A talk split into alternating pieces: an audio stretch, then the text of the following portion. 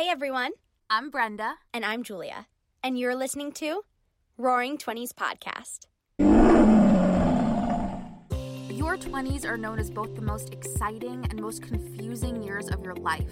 We're here to share our stories, to have real and raw conversations, and best of all, to make you feel a little less alone. This podcast was brought to you by the Believe Podcast Network, the number one podcast network for professionals.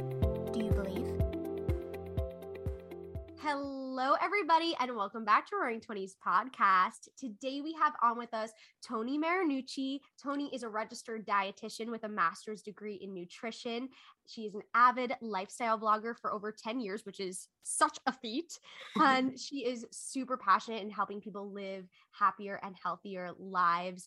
We're so excited to have you here, Tony. We're going to be talking all about Tony. And then also, we thought it would be really important to talk about nutrition and diet and body image around the holidays, since that is the season of life we're all enduring right now. So, thanks for being with us, Tony. Yeah, thank you so much for having me. I'm excited to get into this conversation. Yes, we're so excited. So, first of all, just tell us a little bit about you, who you are, where you're from, and which we know because we're all from Long Island, and how old you are, if you don't mind saying. Since Yeah. No, I, I actually am very excited to be on a podcast that, you know, most people who are listening are in their 20s because the information I'm going to share with you is what I wish I knew in my early 20s. So I'm 31 now, and I will tell you guys that everything it gets better. Life gets better.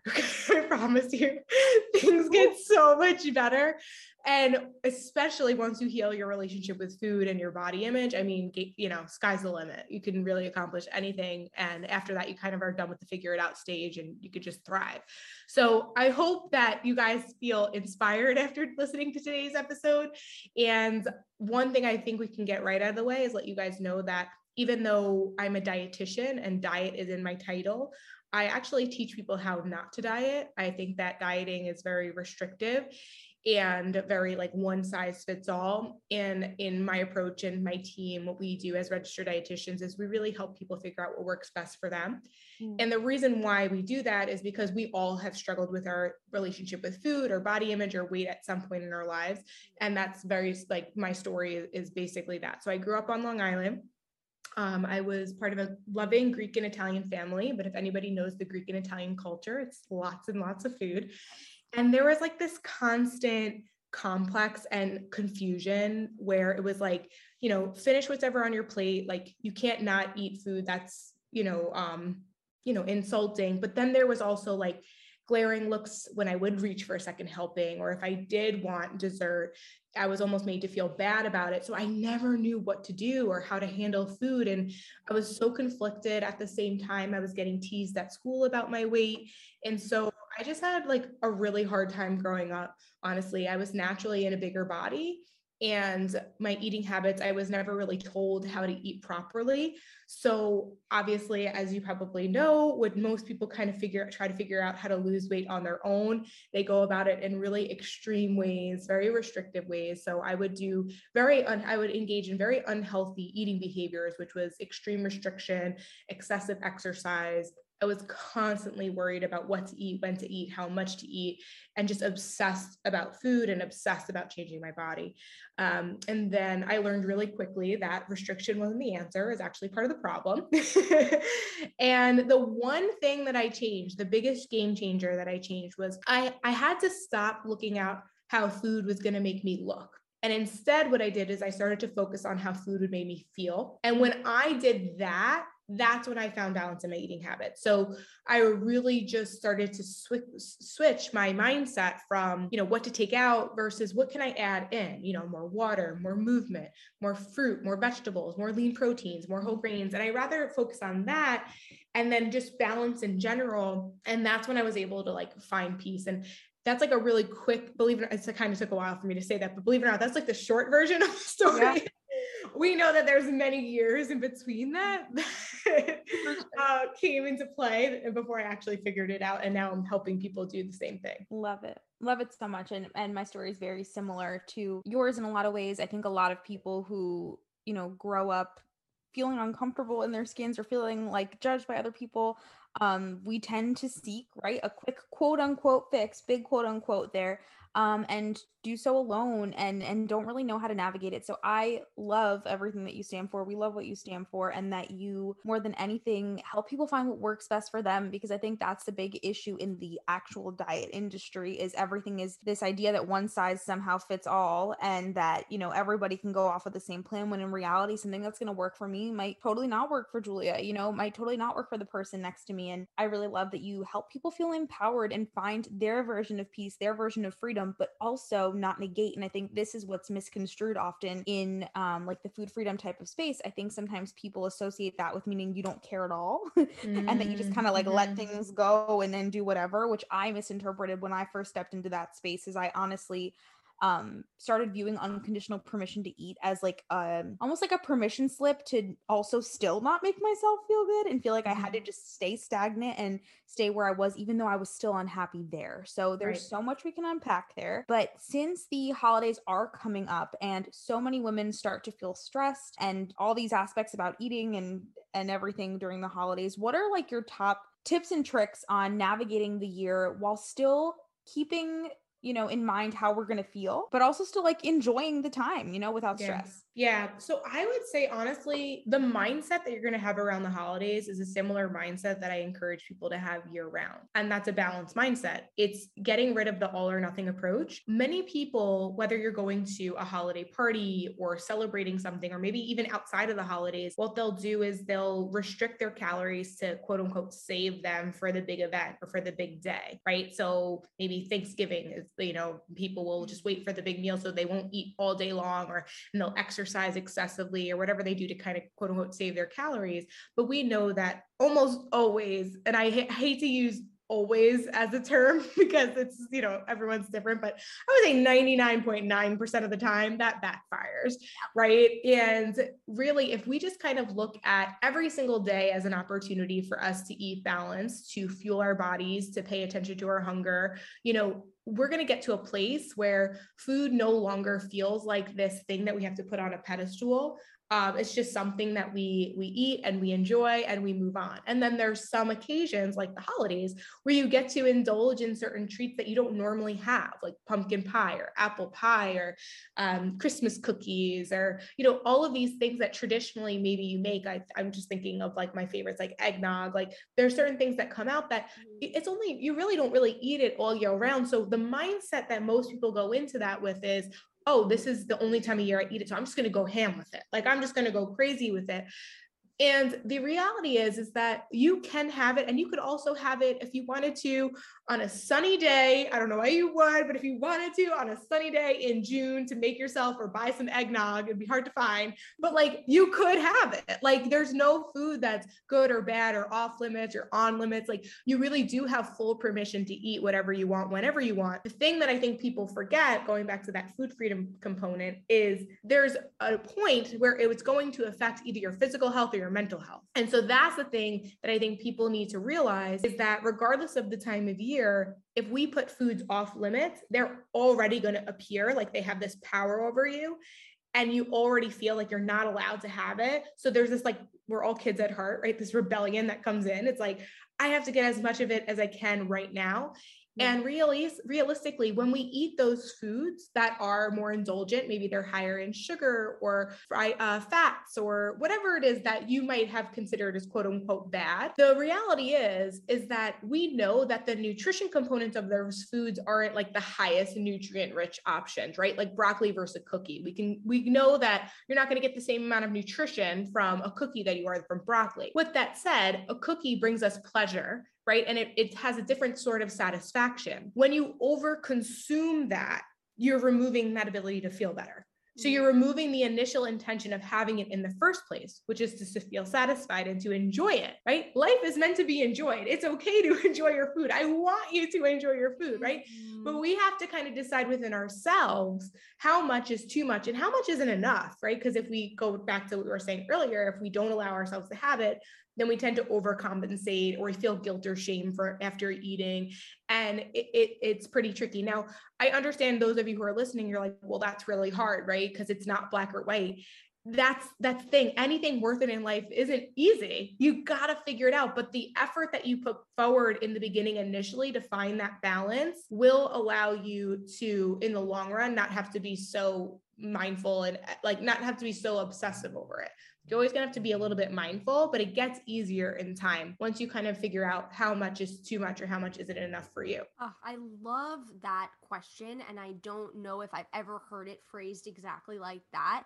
And, and I just I think it's so great because the answer is going to be different for everybody. Like how much is too much for one person and how much is not enough for another person. It's going to be different and it might even be different for you depending on where you are in your life yes i think different also, seasons right different seasons mm-hmm. which can sometimes make it even more tricky because mm-hmm. maybe you know maybe a year ago when you were struggling with something particular maybe something was too much and now mm-hmm. maybe it maybe it's just right mm-hmm. Mm-hmm. enough Mm-hmm.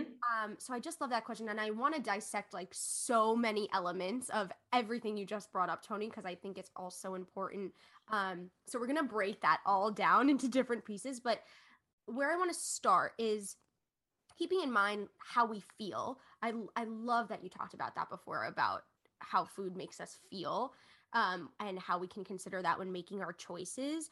What are some of your favorite like healthier holiday options or things that you like gravitate towards if you're at a holiday party or things that maybe you'll cook for if you're having your own Thanksgiving? Are there certain options that you that are more nutritious Mm-hmm. and um, we can be on the lookout for at like a yeah well so i think everybody traditionally has their own kind of set of unique things that their family makes so i think it's even their dinner plate is going to look different mm-hmm. you know regardless of like kind of your you know what culture you come from or kind of the traditions that you have in place um i would say one thing that you'll learn it, within yourself whoever's listening like if you some people when they're first starting their health journey they automatically like just like assume like vegetables are taste disgusting and like they never want to eat them and like they're not going to feel full when they eat them.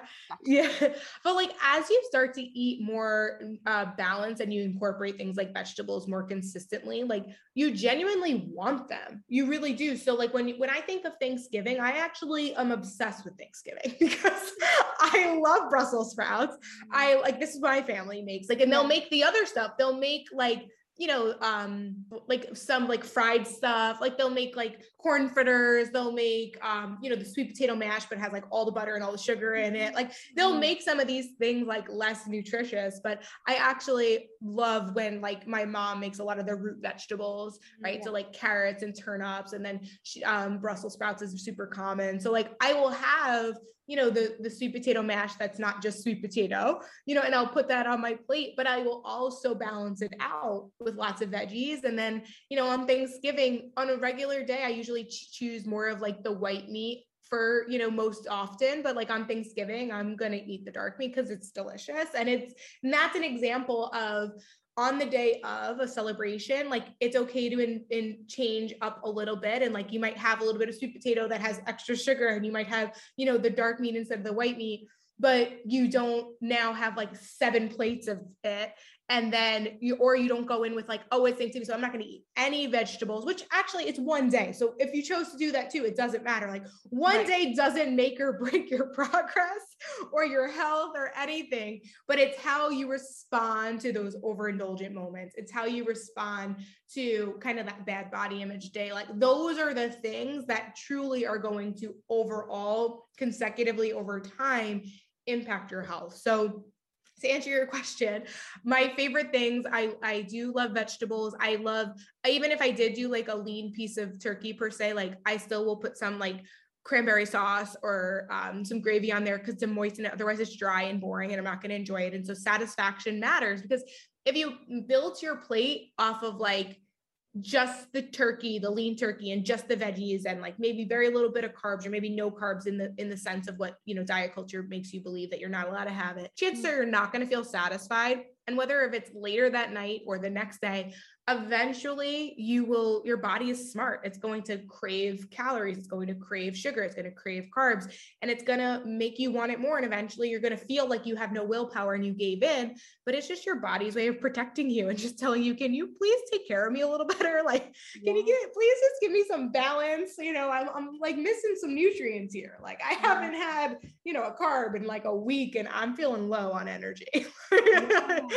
You know yeah, absolutely. And that that makes so much sense. And I just I love the way you're approaching this in like such a logical sense too, because I think a lot of the time I know I've felt this in my past. Like if I were to let's say be craving, let's say something sweet or whatever, like I would attribute something like that as it having a deeper meaning about me as a person. Like, oh well, you're just addicted to sugar or you're just like obsessed with food. Like things like that where I'm like, what no, no, like this doesn't have to be the story I'm telling myself, and this isn't the truth. But then when we add so much emotion and so much like power and putting all these things on a pedestal, we just like obsess over it more. So mm-hmm. I guess my question is like, let's say that we do want to indulge at a holiday event. What are your tips for?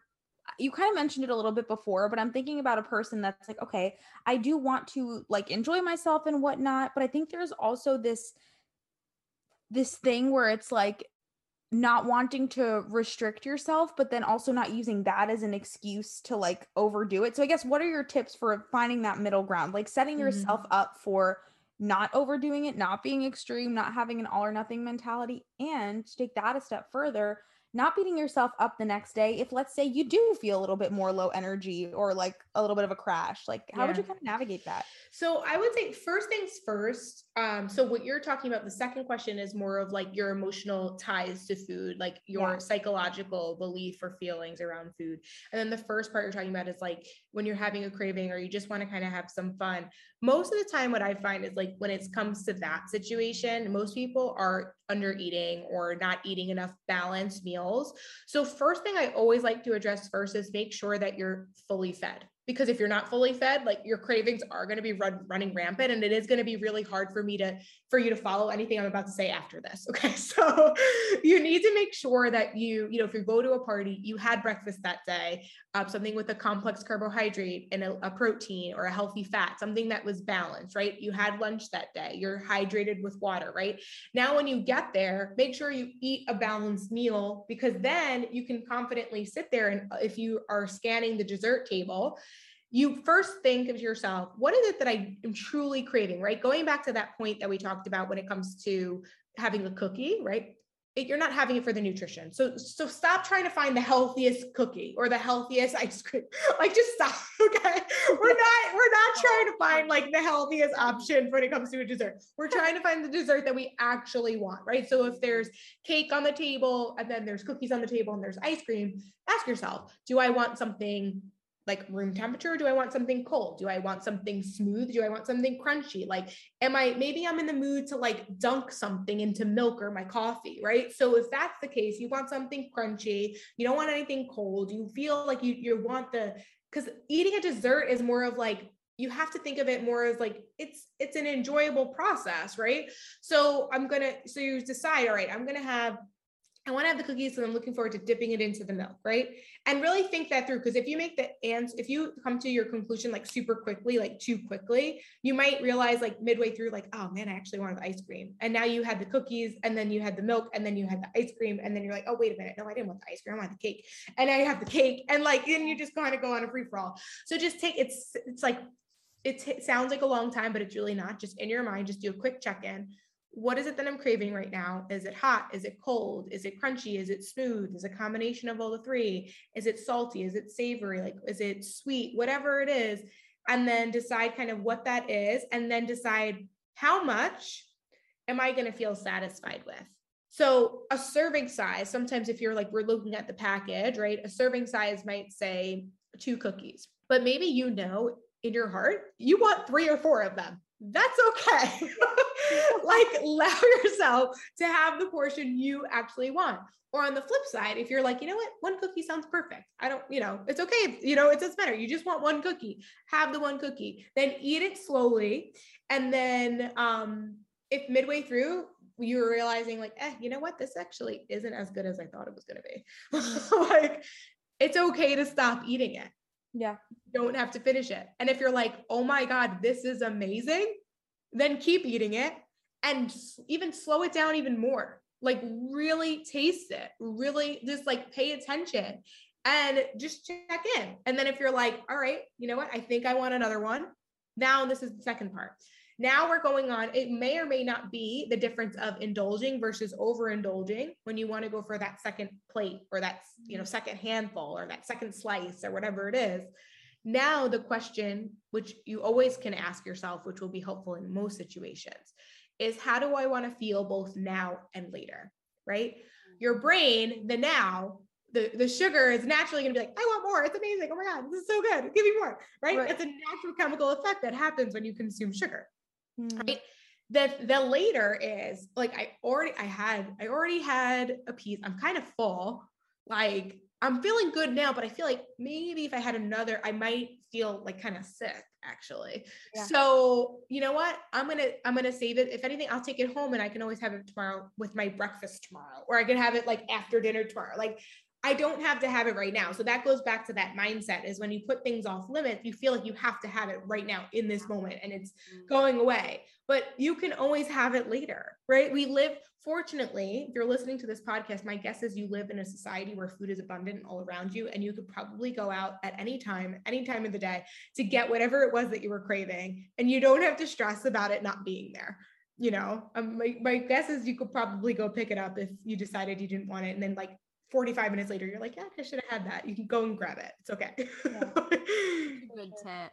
It yeah. makes so much sense. And I think that's something that's part of why I think the holidays specifically brings up a lot of stuff for people is because of course although like stuff like julia's favorite pumpkin ice cream from trader joe's is a seasonal thing available um i think people start to feel this anxiety of like well this is the only time i can have it or because people associate this idea of overindulging with the holiday time i think that especially if someone is let's say on a diet that might not be serving them or maybe has a difficult psychological relationship with food this association that they have makes them feel like this is the only time that i can have it so i'm going to have all of it now and then never again and there's mm-hmm. such like a mm-hmm. dangerous slippery slope that comes along with all that stuff. So I think it's I'm I'm glad we're talking about this more than anything and I just can't stress enough how much I love the question of how um do I want to feel now and later because I feel as though people feel not only the desire to follow that initial urge or impulse to do something in that moment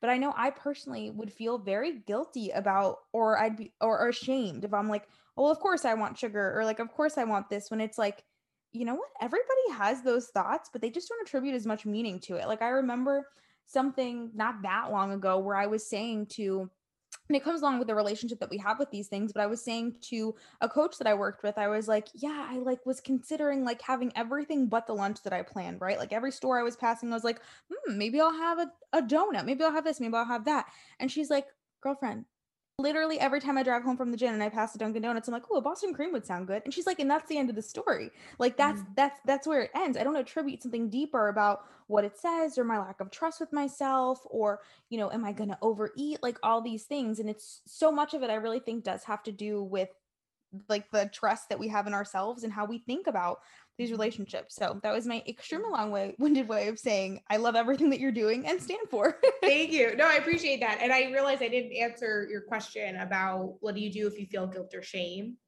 after. And my answer to this is pretty standard across the board, whether you're struggling with guilt or shame about food or guilt and shame about your body or mm. anything that you're feeling upset about. Replace criticism with compassion. Mm. And I'm going to say that again replace criticism with compassion. You are a human. And we put ourselves on this high, high, high, high standard as if we're not allowed to screw up or do anything quote unquote wrong. And it is so okay and so normal. And I honestly feel like when you feel, when you do get to that place, like it just means that you care. And it means that there's work to be done and there's healing to be done and that's a beautiful thing because you're actually aware of it. And awareness is the first step towards change, right? With that said, if you're continuously feeling, you know, guilt and shame, and then you listen to those voices and then you follow that path and then go back into extreme restriction or go back into of excessive exercise or doing whatever it is that got you there in the first place, well, then that's when we need to take a step back and do a little bit of a deep dive and like being a little bit more introspective and asking ourselves, like, what is it that we really want? And why do we keep repeating the same patterns and behaviors over and over and over again? Yeah, absolutely. I know that that's something that I've done more than a million times of like indulging and mm, definitely overindulging. And then the next day, beating myself up or later that night when I get home, oh, I shouldn't have eaten that or I shouldn't have eaten that much of that. I could have just had the one cookie. Why did I have three? And it's, you know, it doesn't, it's not doing me any good. The, what is done is done. Mm-hmm. But I think sometimes then people can fall into a negative cycle after that of like, okay, well, now I need to over exercise or now yeah, I need yeah. to restrict even harder because I let myself do those things. So, what are, what, how how do you then navigate maybe that like after thing to not fall down that trap? Yeah well if you think about what got you there in the first place it probably was like extreme restriction or excessive excessive exercise and then because you didn't rest enough or because you aren't fueling yourself enough um, you break down and and it kind of backfires. So um, that's the first thing. But the other thing i would like to say is that when people get down on themselves down on themselves about it rather than thinking about like, how do I fix it? More so just focus on the fact that you live a very long life. Um, you, you know, even in the holidays, like the holidays, it's like there's a lot of opportunities. I like to use the be the positive flip side of things. There in the holidays, there's very many opportunities for you to practice mindfulness mm-hmm. and balance. Mm-hmm because you're constantly going to be thrown at like you know holiday parties and uh, you know the, the cookies at the office like all the things you know like you just get opportunities to practice it. And so the more that you actually i'm going to not the more but like the quicker that you can decide you're not going to allow yourself to spiral and back into those extreme behaviors and instead just think about you know what's what can i do the next meal or what can i do the next time i eat or the next time i drink that's going to make me feel like i'm more in charge of my choices right? So when people go into those extremes they're trying to take control. The word control already kind of implies that you can like lose grip and like it can slip up. I like to use more empowering words like i'm in charge of my mind and body how can I make a small shift, one small shift, not extremes? We know extremes don't get us anywhere good, right? What is one small thing that I can do differently that's going to help me both now and later, right? So your mind might tell you, oh, I overate last night. I shouldn't eat breakfast today. Well, you know that when you skip breakfast, you end up overeating at night. So instead, you can say to yourself, you know what, I'm, I'm I overate last night. I'm really not that hungry. I know skipping breakfast never leads anywhere good, but I you know what, I maybe I'll push it back like an hour if I can, if my schedule allows it. Just push it back an hour. I'm not gonna go for an intense workout, but I can just go for a little bit of a walk make me feel better. And then I'm going to come back and I'm going to start my day with a nice balanced meal. I'm going to hydrate and I'm going to feel really good about myself. And then just continue your day as it normally would have been or mm-hmm. normally would have been. Right. So try not to overcomplicate it and really just go back to the basics and look for the small, which seem insignificant, but they're mm-hmm. so significant in the long run. The small ways um, in which you can kind of just get back on track and i use air quotes for that because you're not really getting on or off track you're, yeah. you're living a life but we're not going on or off a diet we're just living a, a healthier balanced life but um, that that verbiage tends to resonate with a lot of people so for sure yeah and kind of what you said made me think about and i know it's something i've come up against and kind of julia alluded to in the sense of this idea of wanting to like know better or beating yourself up not just for doing you know what you did whether it is overeating or drinking too much or whatever but also getting down on yourself for not knowing better because you've already learned from an experience mm. like that and i think that although like you said we live a life we're technically continuing on this journey luckily um, we're very privileged to do so but i think in a lot of times especially for people that have a very like fixed mindset when it comes to um, their relationship to food in their bodies. I think they have this idea that they're starting over constantly, um, whether it is based on their weight, whether it is based on their habits, or like I feel like a lot of people are very much big on streaks or whatever. So um, how would you say what would you say to someone who's listening to this and is like no i totally like i get what you're saying i feel it i believe it but having this you know feeling like they keep coming up against the same things over and over again and like they can't get a grip of doing something different yeah well i mean honestly they probably need a professional to take a look and get in their head to be yeah. honest like that's why i do what i do that's why i hired a team and i have dietitians who work for me who help and help work people work, work with them one-on-one mm. you need to do something different nothing changes if nothing changes mm. and if you can't seem to get out of your own way rely on somebody like a nutrition professional to genuinely help you get there mm. chances are you need accountability and you need education right? So you might hear about these concepts, but you're not quite grasping them because they're not directly targeted to you and your lifestyle and knowing you of who you are as the beautiful individual that you are. Right. So when you work with a nutrition professional, they can really oversee and they can take a look at where are the gaps, you know, and help you fill those gaps and then hold you accountable to make sure that you're following through with those very small seemingly insignificant changes um, mm-hmm. over you know a period of time so that's kind of that's what we do in, in our six month to food freedom coaching program the dietitian will work with someone for a minimum six months. They'll get you know either weekly or biweekly calls depending on how much accountability you need. They will be instructed to take you know food records which basically is just taking a photo of their food to help with the mindfulness. And then on their strategy calls with their dietitian they'll kind of go through where are the areas in for improvement and where are they struggling? Where are their opportunities for advancement. And in that situation that comes with a lot of like tools and tricks. We'll talk about things like you know how to manage emotional eating. We'll give them basic nutrition knowledge and education based off of the foods they're already consuming.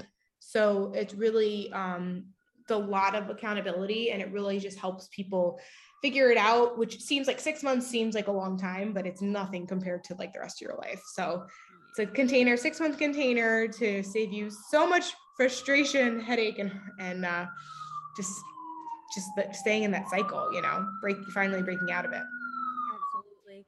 Toni, you've given us so many incredible tips um, and tools and resources and knowledge to to set ourselves up for success and I'm, I'm so grateful for that i think there's this other element that comes into play like we can know all those things and you know set ourselves up but you mentioned it you know uh, in your story as well earlier what about when it comes to like dealing with like the family or friends that might be at those holidays with us? And let's say like you you know you've set yourself up and you want to make certain choices because that's what's going to make you feel good for now and for later but there's that person asking you why you're eating that way or have another one of these or uh, whatever it might be. Do you have any tips or tools to navigate those kind of instances? Because that could yeah. be really hard. Yeah no it's really hard. Obviously I, I make a joke i said it in my ted talk like you know if we if if we you know i don't even remember the exact line but basically you know, eating out of Tupperware container and never leaving your couch would make like healthy eating super easy, right? But like we all we have to like resurface and join the world, right? We have to get out there. That's not obviously not going to last for a long time. Um, and so the reason why it's so problematic when people come into social situations is because they can have this big idea of what they want to do and how they want to be, but they can be around others and whether they want their people pleasers or whether they just feel uncomfortable around other people or whether they just like maybe they made a decision that wasn't 100% what they wanted and now they can be easily swayed. You know being around other people make it a lot harder. And then also like i said we're human. It's natural. Of course you know we are basically who and what we surround ourselves with. So if you're constantly being exposed to um, certain foods or whatever, it's going to be a lot harder for you to say no, thank you to them, right? So I think that that's a very normal thing. Um, with that said, there's one quote I, I teach or we teach our clients that I, I use a lot, which is the more you love your decisions, the less you need others to love them. And if you could truly be so proud of who you are and what you value and what you stand for, and you know that you're making the best decision for you, then other people's opinions aren't really going to sway you. It's kind of like if your family just like so badly your whole life wanted you to be a doctor and you decided you were going to be a musician and you really believed in yourself and you freaking loved playing music. Like, okay, they cannot agree that you they don't want you to be a doctor. Like, you know, in your heart, you were put on this planet to be a musician, right? So it's like a more extreme example but but really when it comes to food like if you just know that you feel better when you don't overeat on foods than when someone offers you a second plate and like almost is insulted. And i can say this with a true understanding as a greek and italian person. I know that like you know at the end of the day like they're not going to stress over me when they go home you know because that they oh, i can't believe she didn't have that second plate and they stay up all night about being stressed that they didn't have the second plate. But you know who's going to stay up all night and be upset with themselves because they had that second plate and they feel like crap? You, right? So we can't allow other people to influence our choices. So the same way that someone might judge you for not eating more, they also are probably going to judge you if you do eat more. You are mm. always going to have somebody who's going to comment on your food. Oh my God, you're eating that? Oh, I'm surprised. That's that's great. Or oh wow, you're not eating that? Why not? Why don't you have? Mm. And 97% of the time, when someone comments on your food or your body, which is also something that people need to stop doing, but do it, you have to remember that that is what's important to them. That's what we call projection, right? So they in their head, it's like if you're not going to have that piece of cake because you genuinely are full and you really don't want it. You're you don't even maybe it's like lemon uh, what is it? Lemon meringue, key lime pie and lemon meringue. I think they're disgusting. So sorry if you love them. I, I we have different taste buds. I just don't understand, right? Like so like if that's the cake option, like I'm not having it. I don't want it. I genuinely don't like it. Like so they're like, you're not having cake? Like, why not? I can't, oh, I would never be able to do that. Good for you. And then you get like compliments because you toward put down the cake, which realistically, it's like you shouldn't be complimented that you did good or bad, whether you decided to have cake or not. Yep. But I don't want to, I digress. But basically, the point is, is that, you know, um, that's because they themselves are like i can never not have cake like if it's there i'm going to eat it like that's their relationship with food mm-hmm. right so you have to just get really clear on what you want for you mm-hmm. and just be okay with that and one thing i teach people in social situations is i think you probably have heard I mean, I'm not sure. I'm just assuming if you've listened to podcasts or you follow dietitians or anybody um, in the health and wellness field, one strategy during like social situations, if someone offered you something and you really just don't want it, is to just say no, thank you. What I've learned being part of um, a family of, of food pushers is that yeah. no, thank you doesn't really work. Mm-hmm. What you can say is, no, I'm okay right now. Mm-hmm. What that does is it gives you space to think about like maybe you you're not sure. Like maybe you genuinely are like i really do need a minute to kind of decide if i want that and then also it could just be like no you genuinely don't want it but you know that they won't take no for an answer. So you just say oh no no right now. I'm going to get it in a minute. I'm having i'm you know if it's a glass of wine it's like i'm having my water. I'm going to have another glass in a minute. They don't and if they're really hawking you like that and like stalking you down like just like looking and waiting till you go and get your next class like that's a problem. Like yeah. chances are that's probably a rare occurrence that that's happening right? But really you just need to create that space to decide is it is do you truly want it? And if so like let it be that you made the choice mm. right? If you're in charge of your choices right? You're in charge of your food you're in charge of your body you're in charge of your choices you're in charge of your mind. And so you just want to create that space to allow yourself to come to that realization rather than kind of giving into impulse and like not even being quite sure if like you even wanted it or not right? So just yeah. create that space for sure yeah and kind of in that same vein of you know family members commenting or anxiety around connecting with family members for people that are maybe haven't seen certain people in their lives whether family friends um, whatever as a result of covid and not being able to see each other in person um, i know there's a lot of anxiety sometimes around not having seen people in a while, especially if you feel uh like you've gained some weight or something like that um if you're if you're not feeling confident in your body for whatever reason honestly even unrelated to weight whether you feel like something has changed that you're not comfortable with um so what are your tips for showing up confidently even if you feel like you're uncomfortable in your skin yeah. time well so that's a really great question and i will just say I, I I understand and I feel for anybody who is feeling in this way that they're not really proud to step into a room based off of what they look like. I experienced that very much as a child. So I understand how upsetting that feels and how hard what I'm about to say is probably going to be for you to implement, but I'm going to challenge you to do it. So the first thing I would say is I've had many thoughts in my brain of like, I don't like the way that I look or feel. I'm just not going to go. But if I continued to listen to those thoughts, I would have missed out on so many incredible moments and opportunities and memories that were created. So please go. Please go.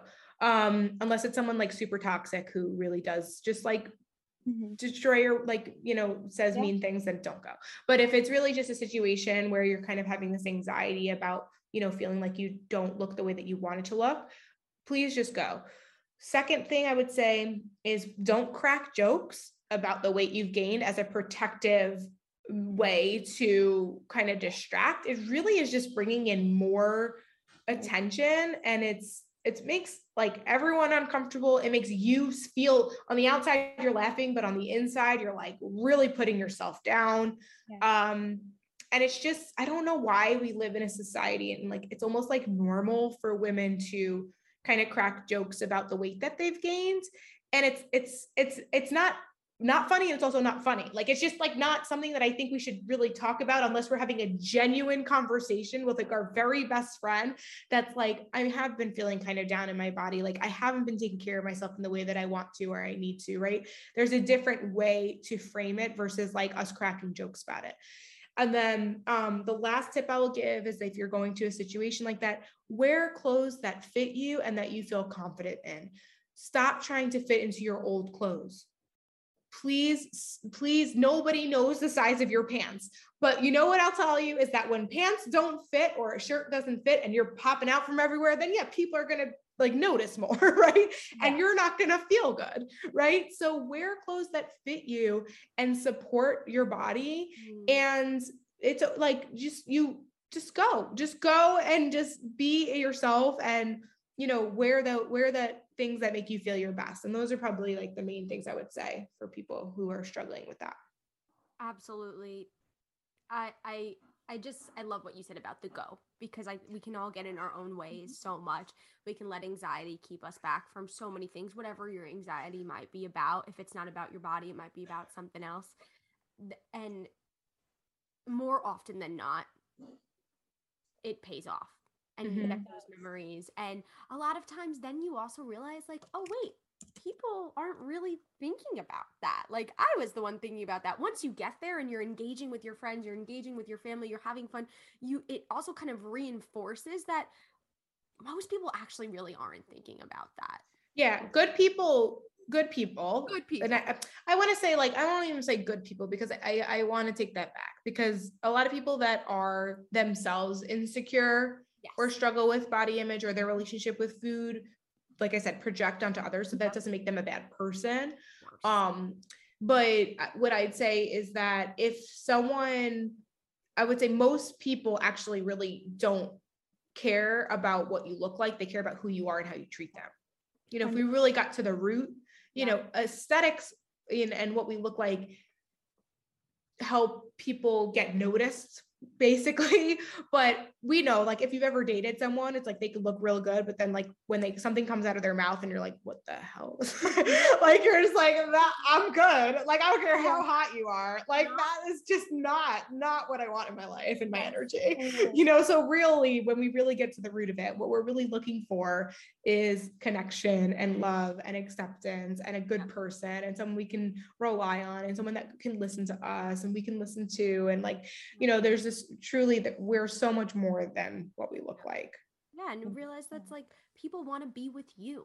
Whatever it is Mhm. that you look like that day, that month, that year, whatever, it it it reminds you of that those things that are important, the connection, the love, the being together. yes Um, so I thank you so much, Toni, for all these incredible tips and tricks. I feel like everyone is going to be going into this holiday season so much more well equipped, way less anxious, and so. more, like you said, in charge of our choices and our feelings around them. So I, I'm, I'm just very grateful for this conversation. But we have a couple of other things that we need to get out of you before we let you go. Um, you have a book coming out tomorrow. yeah will be out when everybody's hearing this in a week or two. Um, please tell us about the book. Okay, so this is my book. You guys can't, you guys are listening. Very and you can't see. This is my book. I'm so proud. I can't believe it's actually out in the universe. Um, it's called Once Upon a Diet. It's actually an extension of my TED Talk. So I gave a TED Talk in the beginning of uh, March 2020, right before the shutdown. And it's all about the parallels between dieting, dating, and romantic relationships. and how we treat them the same, but we need to stop. so I, I shared with you today about my nutrition pitfalls and the things that I did that were just like, mm. you know, pretty toxic and not helpful or helpful or healthy or good for me in the long run. Um, and then I learned I needed to just to shift that. So when it came to relationships, it took me a little bit longer to realize that um, I was dating the wrong men and they weren't good fits. And I, I really need to like reassess how I was uh, going about dating in general and what I was looking for um, let's just say my standards were real low. So we need to shift that. So basically, I talk about that in my TED talk, and then um, I realized I needed to write a book because my TED talk I only had eight minutes to say all the things I wanted to talk about, and so there's so many more parallels than I thought. So the premise of the book is really just to help you to understand that there's many ways to be healthy and happy. You don't have to sacrifice either or. Um, but neither of them depend on the number on the scale or your relationship status.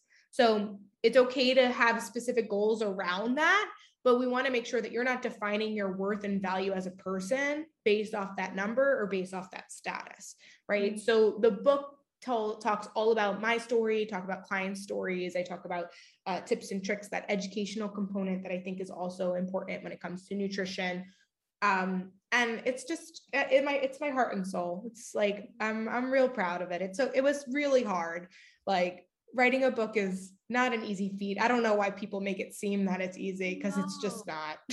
It's like not hardest thing i've ever done hands down. oh my gosh. Well congratulations because that is something to be so freaking proud of. And mm-hmm. honestly obviously you guys hear toni now she's an incredible speaker so definitely check out her ted talk.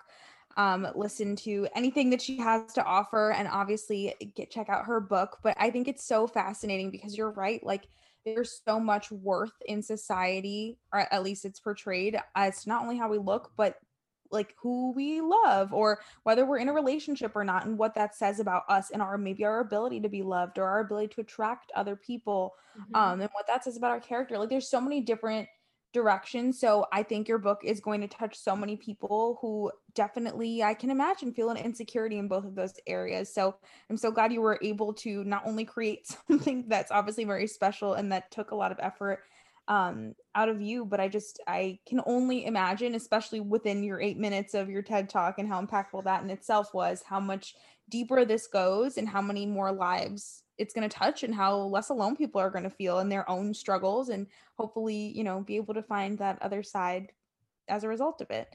Um but kind of going off of that just to give us a little insight on like your life and what you do do you have any like daily rituals or routines or anything that you incorporate? It's okay if not. Yeah no i'm big on routines. I'm cool. big on routines. Yeah i think it's so powerful. I mean i've definitely got a little bit more flexible i'd say after many years of being a very rigid person which we know that like too much rigidity can cause burnout um, and other things. But um, my main thing i would say is every morning I actually this is something i'm gonna actually i'm actually more just I just started doing it and I'm very passionate about it and I see such a big shift in me. So I'm going to share it with you. So um, really quickly, let me just give you the backstory. So I've always been someone in my morning routine to meditate. I've always been someone to journal. I've always been someone to drink my water and my coffee and just like, you know, plan out my day. Um, more recently i've been getting panic attacks and that's very new for me. I've always been an anxious person. I've had anxious tendencies but i've never had panic attacks before. And i thought it was more situational but then they started becoming more and more. And like yeah i have the anticipation of the book and lots of change happening but it was almost like very new for me. And I was like, well, I already meditate. I already journal. I already eat well. I already exercise. I already sleep well. Like, what the hell is going on? Right. So, long story short, I've started, instead of just meditating, I started doing tapping meditation. And I don't know if you're familiar with it. Um, you guys are shaking your head. I was not like I like saw it like on like TikTok and like I've like seen people do it, but I started I downloaded the tapping solution app and it's guided meditations that um, where you just like tap certain parts of your body and it's just so much more engaging. So i think i don't want anyone to get discouraged because meditation is very normal. If your mind kind of wanders that's part of it but I do find that I don't think that my meditation, and I've been meditating for like six years, right? So I don't think it was very productive. I kind of think I got stale with it, and my mind was, it was almost kind of like I was going through the motions. Mm. So now that I'm incorporating the tapping meditation, I really feel myself um, really doing it. Also, I love about tapping meditation is they first have you acknowledge the negative thought. They like leave space for you to acknowledge the negative for- thought before you switch to thinking of it more positively. And by that point, you're a little bit more calmer. So I think that's such a beautiful thing because that's what I teach when people are struggling with their body image. I tell them to acknowledge it instead of most people just try to like dismiss it, dismiss it, dismiss it acknowledge it. Where is it coming from? Often it's coming from childhood. Often it's coming from a thought from you know someone that a comment that somebody made or whatever it is and just um, acknowledge it first and then work on shifting towards changing it to a more neutral comment right? So um sorry i talk a lot. I like i feel like i go very deep into my answer no we love it. Oh, we want all of the details oh my god i'm so sorry. No, um, we want yeah okay good good i'm glad that you guys are okay with it because i can talk forever um but yeah so anyways part of my morning ritual now is the same i, I journal i drink a cup of coffee um i drink my water and then um, now instead of just meditating i do tapping meditation and I found for me personally, once again, everyone's different, but for me personally, I've found a significant difference, and I actually haven't had a panic attack, panic attack since I started doing it. Love it. I love it because mm-hmm.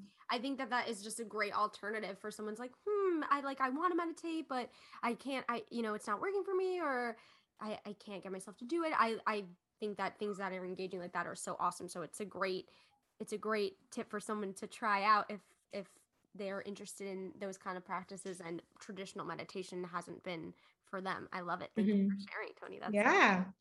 Um, this has been so incredible. We have our last two questions before we need to let you go because you've given us so much of your time. We're so grateful. Um, if you, we asked this to all our guests, if you could tell 20s year old Toni one mm. thing, it doesn't have to be about nutrition. It can be if you want it to be. I know exactly what it's gonna be. Oh, good. Tell her.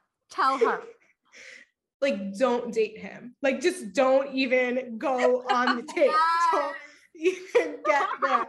Like when I tell you, like, in my book, I talk about like, you know, experiences give us feedback. And when you learn from them, it's so powerful. And I don't want you to like, I want to, pre- like, I'm not trying to like prevent you from having heartache. Like, it's important, right? Like, we, we do that and it makes us stronger. But like, my boyfriend, but not my current boyfriend, my ex before him, like if that never happened, I would have had a better life. Like I don't, I don't need, I didn't need that to like remind me for the third time, yeah. like for the third time that like this is the worst choice you've ever made. yeah.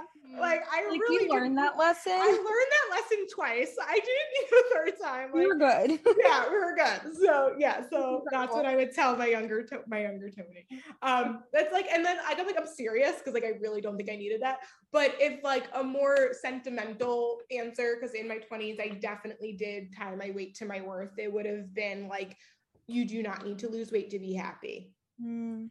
You really don't. You really don't. You need don't need to look a certain way to be happy um, the sooner that you accept yourself and just love you don't have to love your body just yet that's impossible to just love our body after hating it for so many years and trust me i've hated i hated it like it came up in my homework hated it like yeah. i like wrote poems about it. I found songs about it. Like i hated my body. So to, to know that i can go from a place from hating it to loving it like if you told me that when i was 20 i'd be like you're freaking right. Yeah. like are you kidding me? But um what I wish I knew then that I know now is that it's for the first step to loving your body is just accepting it. It's not not you don't it's just going from hating it to accepting it and then pretending like you love it in the sense like you treat it like you do. Mm. When you love something, you nurture it. You care for it. You know, you don't take it for granted. Mm-hmm. You you treat it kindly and forgetting and not forgetting that your mind is part of your body as well. So making sure that when you're working towards your physical health, you're not neglecting your mental health so important so important so important. so powerful genuinely like i just i just can see so many people even in my life myself included that just would 100% need to hear those exact words right now so um so powerful and i guess to give you an opportunity um, if people want to work with you if they want to learn from you or if they want to listen to your podcast anything like that pimp it all out. Yeah so definitely get the book Once Upon a Diet on Amazon. It's Hopefully- so the cover thank is so cute. Thank you very much. I hired a designer. I can't take credit for the fact that I did this, but I did give feedback. um, so Once Upon a Diet on Amazon. Hopefully, when you're listening to this, the audible, the audible version and the Kindle will be ready. Right now, it's just the paperback, but it's really, really great. And it's actually a quick read. I've had some people on the early bird list already read it. I'm already getting so much incredible feedback. I've had people say things to me like, "Oh my God, I resonated with this so much." Like it reminded me of because I for me it started when I was like nine years old. It was like reminded me when I was nine and I had the same issues, and now it makes sense why I do what I do now. Uh, it's just like so it's already making a huge impact. So please go get the book. That's like if you do nothing, just do that. Like if only if you only do one thing, just do that. But if you want other sort of resources, um, you can go to my website www.tipswithtoni.com. Um, there's a quiz on my website um, that you can take to figure out which Disney princess you eat like, which kind of goes along with like the Once Upon a Diet theme. Cute. Um, yeah, it's super cute. I have courses there. I have, um, if you want one-to-one coaching to work with a dietitian on my team, um, you would go to the coaching tab and watch the video fill out the application about that. Um, and then obviously Instagram is where I hang out the most. So follow me on Instagram. You can message me any questions you have, share this episode, tag, tag me on your stories, whatever that is. And that's at tips underscore with underscore Toni with an I. Amazing. Toni, thank you Thank so, so much for your time, your heart, all of your tips. That's in her name.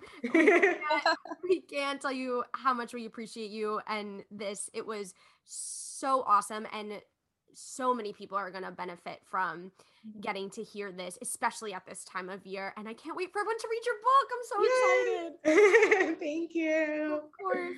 Goodbye, everybody. Bye, everyone. Thanks for listening to Roaring Twenties podcast. Be sure to rate and review wherever you get your podcasts and please subscribe. You're never alone. Our pride sticks together. Tune in every Monday and Thursday for new episodes of Roaring Twenties podcast. You get to start your week with us and end your week with us. With love, Brenda and Julia.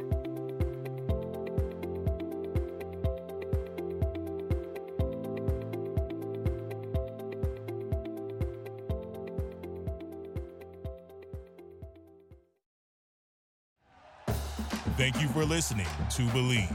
You can show support to your host by subscribing to the show and giving us a five star rating on your preferred platform.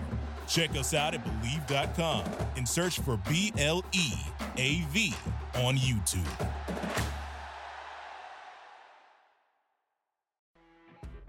You know, when you're listening to a true crime story that has an unbelievable plot twist that makes you stop in your tracks? That's what our podcast, People Are the Worst, brings you with each episode. I'm Rachel. And I'm Rebecca. We're identical twins who love true crime cases that make you say, didn't see that coming, and we hate the people responsible for them. Listen to People Are the Worst now on Apple, Spotify, or wherever you get your podcasts.